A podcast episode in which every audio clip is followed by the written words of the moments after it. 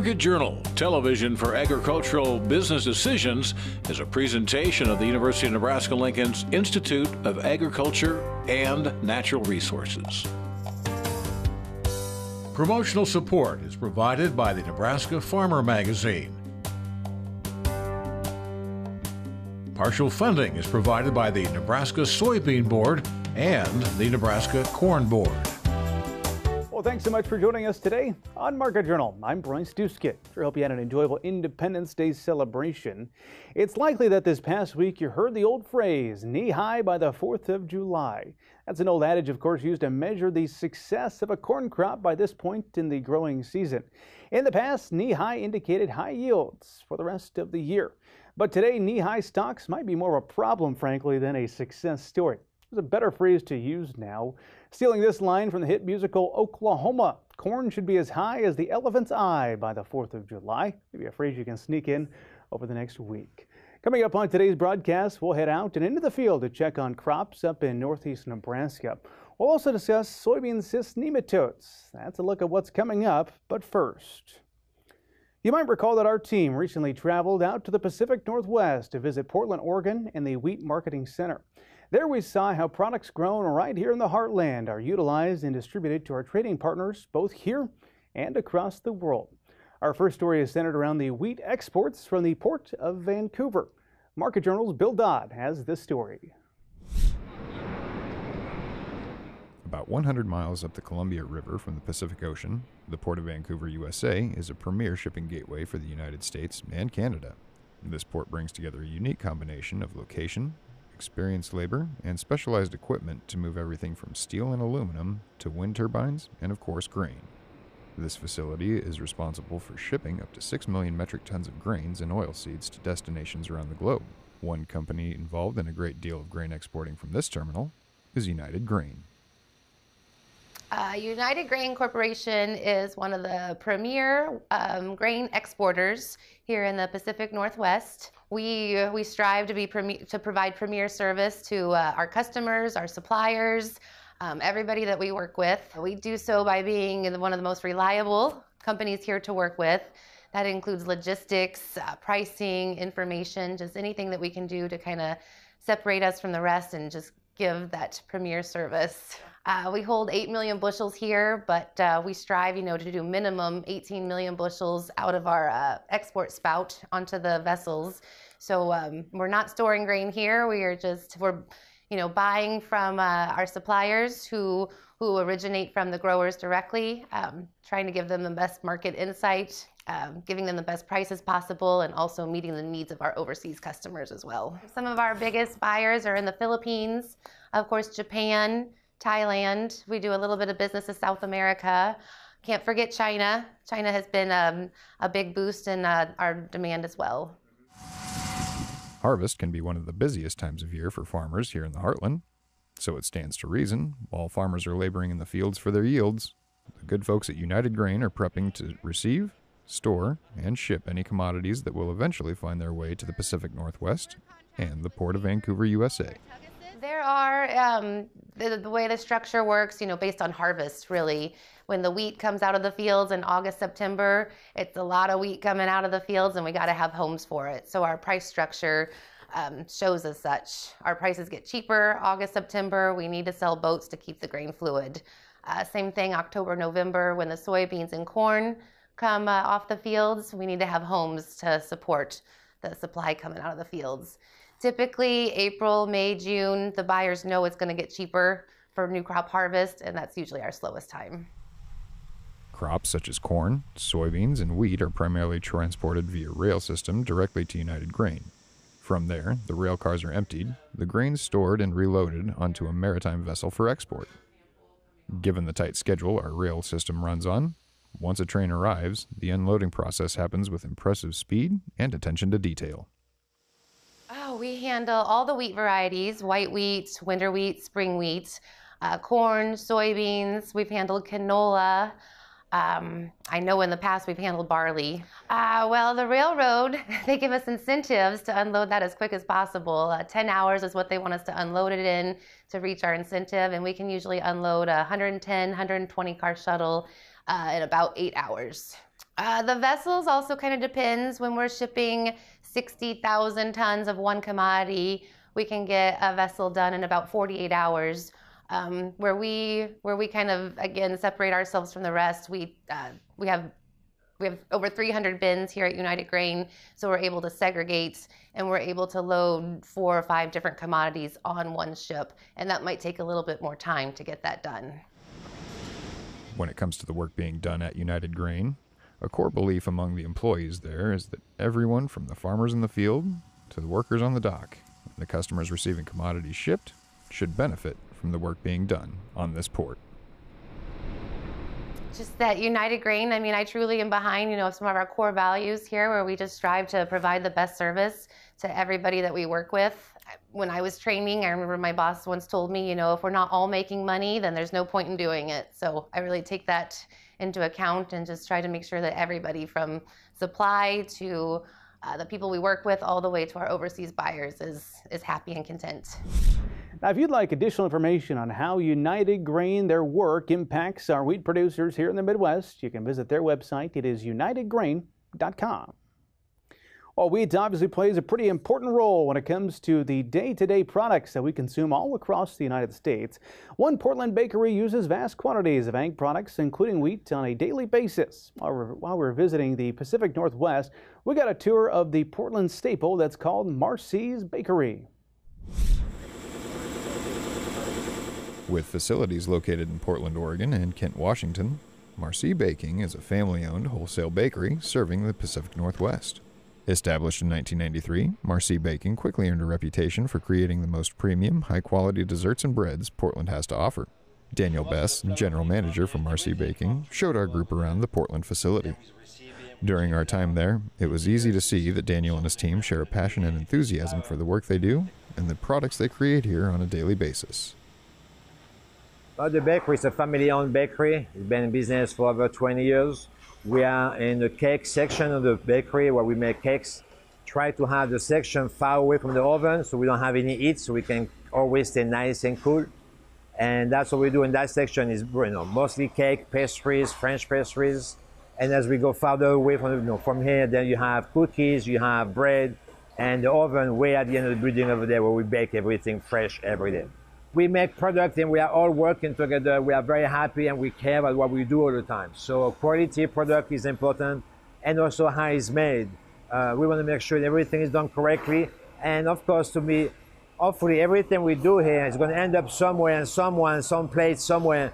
And that's going to give them a smile when they eat the product. During our time in the Pacific Northwest with the Nebraska Wheat Board, we spent a good deal of time at the Wheat Marketing Center, it was there that our group learned that the quality of wheat set for export is of great importance to our overseas buyers. That feeling is mutual for the good folks here at Marsee Baking. Just glancing around the facility, it became clear very quickly that this family owned baking business on the West Coast was very reliant on commodities like wheat and sugar beets that are produced by hardworking farming families here in the Midwest. Everything is made fresh every day, and we send some product to some restaurants, some coffee shops, some uh, uh, hospital, catering business, so pretty much name it, we have product everywhere from here to Eugene. Yeah, I think the people like our product, they like our service as well. And the quality of the product is very simple. We use very basic ingredients, a lot of butter, egg, sugar. Sugar, we use cane sugar and some beet sugars are the two primary sugar that we use here. Mostly beet sugar, that's what we use the most. Flour and pastry flour for the cakes and cookies. Then we need to go into the bread flour. So we have several type of flour. We have whole wheat flour, white flour, uh, rye flour. So depending on the bread we're making, we use different flour all the time. Uh, so the quality is there, and people recognize that. When it comes to creating these classic culinary confections, this bakery goes through enough flour and sugar in one day to make your head spin. That's one reason Danielle is always so happy when he gets to meet agricultural producers that play an important role in his livelihood. Uh, we use on a weekly base close to eight pallets. Uh, one pallet is 2,500 pounds, so you know we do the math. It's a lot of flour. We use about a thousand pounds of eggs per week, a thousand pounds of butter per week. So we use a lot of product get fresh. Yeah, I think it's awesome to work with farmers. Uh, I'm hoping that someday I have the time to go see into the farm to see where the wheat come from actually, which would be great. Uh, like yesterday, we have a tour, and one of the farmers recognized that the sugar we use here, the bee sugar, that comes from their farm. They were very excited and very happy. I think it's great when we can tie together where the product comes from, what we do with it, and where it's going to end up. I think it's a great thing when we can all tie those three together. Now, if watching that does not make you hungry, I'm not sure what will. Pretty neat experience to be able to tour that bakery while in Portland. Back here in Nebraska, there is a research facility not far from the capital city, which has a rich history. Rogers Memorial Farm is a no-till research facility that grows corn, soybeans, sorghum, and wheat. We look at now how that farm is helping to propel agricultural research at the University of Nebraska-Lincoln. Once again, here's Market Journal's Bill Dodd. Just a few miles east of Lincoln, Nebraska, stands a farm with an inconspicuous old white barn on about 320 acres of land with a diverse crop selection. This farm is staffed with only one full time position. Stuart Hoff serves as the research farm manager here. While this site is a testament to the benefits of no till farming, Stuart tells us it's evolved a great deal since his initial experience on the property, thanks in part to much of the work of his colleague, Paul Jasa. Uh, originally, I was a student in mid 1980s under Mark Schroeder, the farm manager at that time. Uh, at that time, the farm was mostly a tillage farm. Um, did mostly corn, some corn, uh, soybeans was the majority, and wheat was the majority of the crops at the farm at that time. Then in the 1990s, early 1990s, I became full time for the department at that time, and uh, Mark Schroeder uh, moved the farm into a no, full no-till after seeing what was done with uh, plots that uh, uh Elbert Dickey and Paul Jasa were doing. And he also incorporated that into the other ground that the department had at the ENREC facility up at Mead. Paul Jasa, who was recently recognized for his contributions to no-till farming, has spent several years at Rogers Memorial Farm. He tells us while his work here has enhanced his extension education programs for farmers around the state, the farm has also been utilized by groups such as NRCS and the Ag Research Service. Well, at the Rogers Memorial Farm, I've been working there for a large number of years, and it's a sort of a trial proving ground for me, and it actually adds a lot to my extension programs.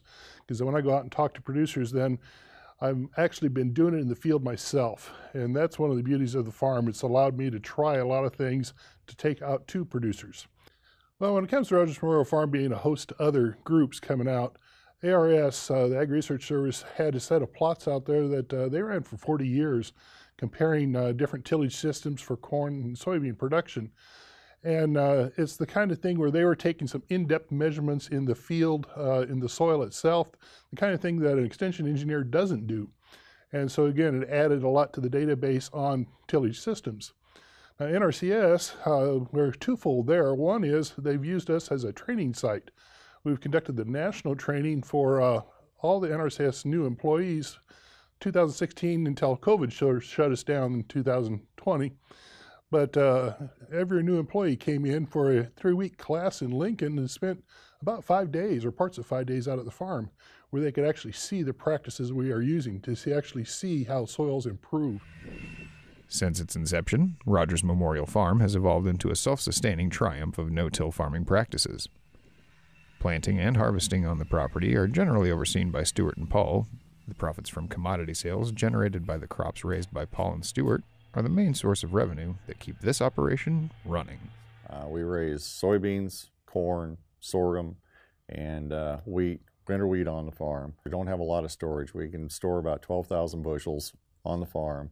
So I'm contracting some soybeans off the farm before we harvest and so I got room to put the, all the remaining soybeans in the bin for later sales. Um, I maneuver things around so corn goes in another bin. Uh, for year last 10 years up until last year I was raising white corn because it was a had a market premium over yellow then the markets flipped so I moved over and produced less corn mostly for plot areas and put in more sorghum because I kind of seen the drought coming. So I thought this would be a good opportunity to push uh, push more of that on the farm again. So. This forward thinking operation truly is a realistic setting for the future of agriculture, which is trending towards smaller operations globally.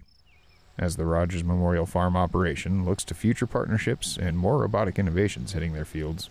Paul and Stewart are certain that this research facility will continue to lead local and national farming practices well into the future. All right, thanks for that story, Bill. If you'd like to learn more about the history and research taking place at Rogers Memorial Farm, we've added an informative article along with the story. You can read that on the Market Journal website. Traveling at 15 miles per hour through a field is, a, is some new sprayer technology that has the ability to detect weeds and only apply chemical when spotted. Greeneye Technology is testing their product on a farm near Wilcox, Nebraska, which could control weeds easier and quite a bit cheaper. Now, what's different about Green Greeneye's technology is that they've developed a system that can be retrofitted onto your sprayer. You can learn more about this type of system in the July issue of the Nebraska Farmer. Up next, we head out and into the field for this update on the growing season. We turn now to my colleague from the Rural Radio Network. Here's Chad Moyer. For this week's In the Field update, we travel to northeast Nebraska, where we catch up with Jeff Baker, who farms between Pender and Walthill. It's been sunny and hot, and sometimes it rains a little bit, which I think is a pretty common issue around here. Uh, it's spotty. For the most part, I can't complain about how anything looks. I, I mean, we've we've been dry, we've been hot. To this point, though, it's been all right, and things look decent now. Emergence on most everything was I won't say perfect, but it was it was good this year. Working with dry soil makes things a little easier that way, obviously. Um, kind of where we're sitting right now, I guess. Yep. So, uh, if you can, in the last two months, uh, you know, from planting until now, how much rain have you had, and um, is it is it rain that you think did really good? Did you think that it all soaked in, came slow enough that it uh, is doing the crop good? For the most part, yeah. We're dry enough, anything soaks into a certain degree right now. I know there have been spots around that have got the real heavy real fast. We had one early one that we got probably an inch in 10 minutes or something like that. But we haven't had any of the big out of control hail, wind, stuff like that. So no, it's been, everything soaked in. It's all been helpful. It's been spread out enough that I'd call it almost timely to this. Uh, I mean, when everybody's starting to get nervous and we really need something, it seems like within a week or so of that, it kind of shows up. So we don't have an excess by any means, but no, the stuff we've had has been very helpful, I think. You told us before you're completely a dryland farmer. Yep. So when we have a year like this where it's where it's dry, how about the fertility program? Is there a, a way to change it? Should you? Do you think you should change it uh, in, in a year like this? That's a lot of good question there. Uh, as a dryland guy, you just wish you had a pivot on a year like this. But beyond that, um, fertility for me in 20 inch rows, I don't like going back out there a lot, especially in corn, because there's no good way to not run everything over. So I'm I'm kind of front loaded that way fertility wise, so there's not a ton that I change. Um, in the past, I have side dressed, I have top dressed. Like I said, with the amount that I run over, I never did see a big enough yield benefit or a boost to where it really made sense for me. And like I said, without knocking everything over, I kind of prefer to stay out if I can, obviously. Um, I've I've been told by a lot of guys, well, you want that side dress so you can kind of decide, you know, if you want to put more or less when you go back out there nitrogen wise.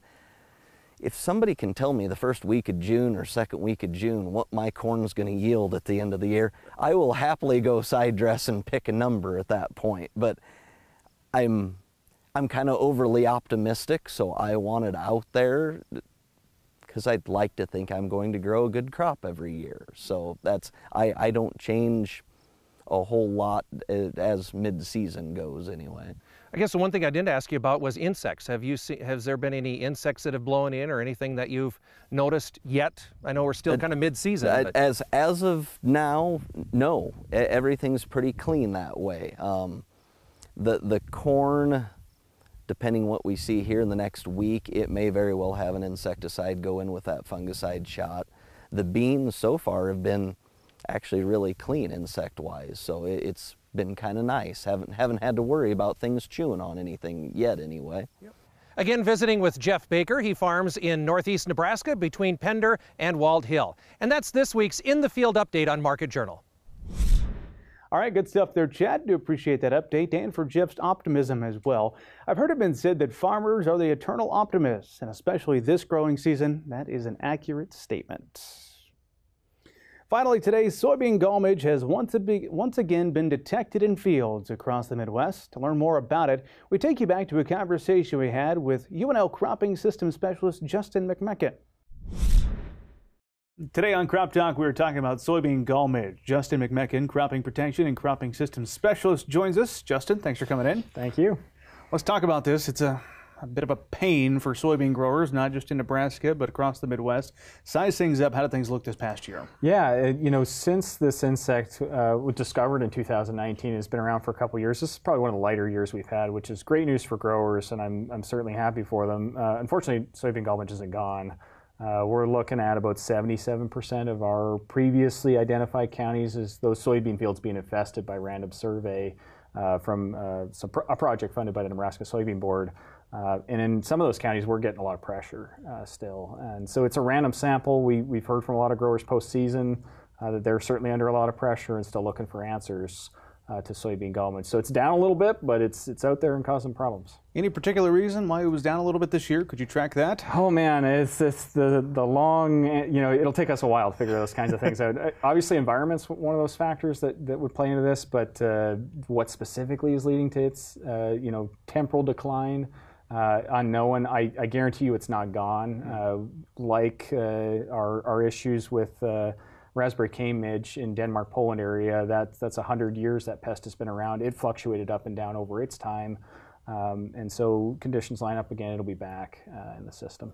I suppose we should rewind a little bit for producers who are dealing with this. They know it's you know what it looks like and some things uh, when they're out scouting. But for somebody who's not familiar, what does soybean gall midge uh, impact look like? Yeah, uh, you know, most who first identified as an issue, uh, at least back in 19, saw a lot of dead plants along the edge of their field. Uh, and they may have initially thought, oh, this is Phytophthora or something else.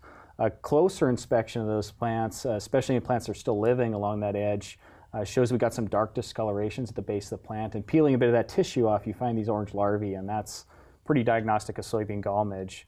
Um, it comes from adjacent fields, so there's a soybean field usually adjacent the previous year, uh, but it, it essentially gets in, cuts off the circulation of that plant, meaning the water and nutrients it can it transport and cause the plant to die. And that can happen really fast, 21 days after first adult activity.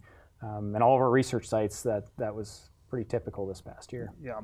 Spent some time at the combine this year. It's nasty when you see it, particularly we had fields next to corn, and when you saw it, it was, it was prevalent there, that's for sure. Yeah, yep. Let's talk about 2023. Anything you're looking ahead to and worried about as we uh, kind of gear up for the next planting season? Yeah, I'm always nervous for what soybean gall midge is going to do each year um, as it emerges the following spring. And certainly, we left the, the season with some pretty significant larval populations. Um, so, you know, the, the anticipation is uh, that we'll see it again. Um, what, how, how bad it's going to be in that particular system depends on what type of environment we see in the spring. And obviously growers are shifting a lot of varieties and I think that was the initial kind of outbreak was was some pretty susceptible varieties and there's work going on in that space too. Uh, but it's a crystal ball uh, to, to know what will happen this coming season. As we're going through the season, are there particular things that producers should be looking for to know if this is impacting their fields? Yeah, so the, the first thing, uh, if a grower is at all concerned or, or identifies that their counties have soybean gall midge in it through soybeangallmidge.org, the website where we host a lot of that information, is to join that alert network. And that puts them in contact uh, with some information that's pretty useful for when and where to scout. Um, and so there's good six hours of videos on there on soybean gall midge, which is a lot of information. But uh, the key thing will be after that emergence occurs, starting that scouting. For those that don't know they have it, late July uh, or mid-July even is a good time to look for this insect.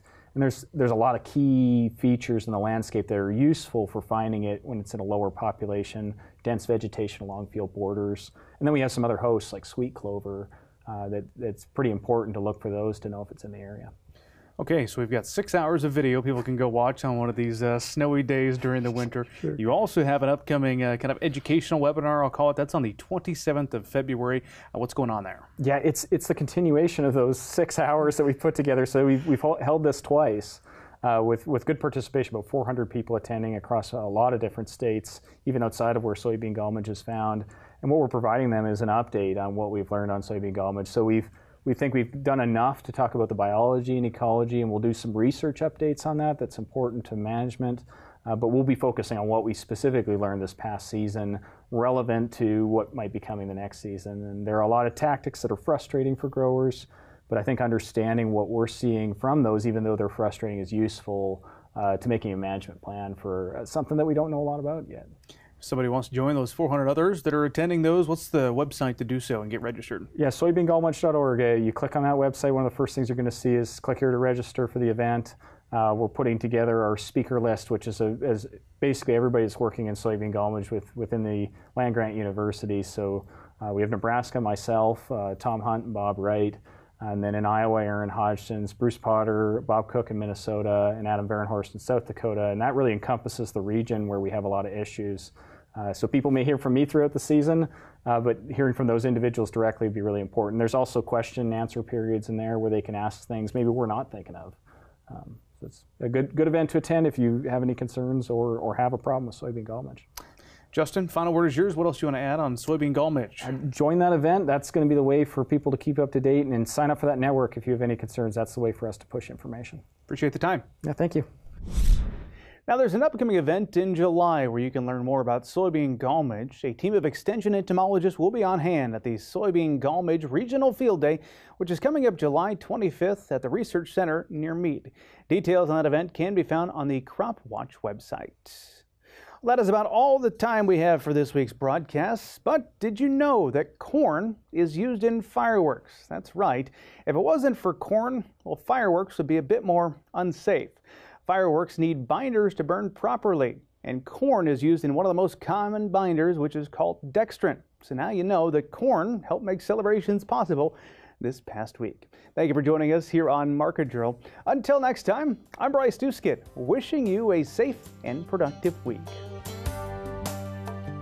Join Market Journal online at marketjournal.unl.edu. You can also follow us on Twitter, Instagram, and Facebook. Promotional support is provided by the Nebraska Farmer Magazine. Partial funding is provided by the Nebraska Soybean Board and the Nebraska Corn Board.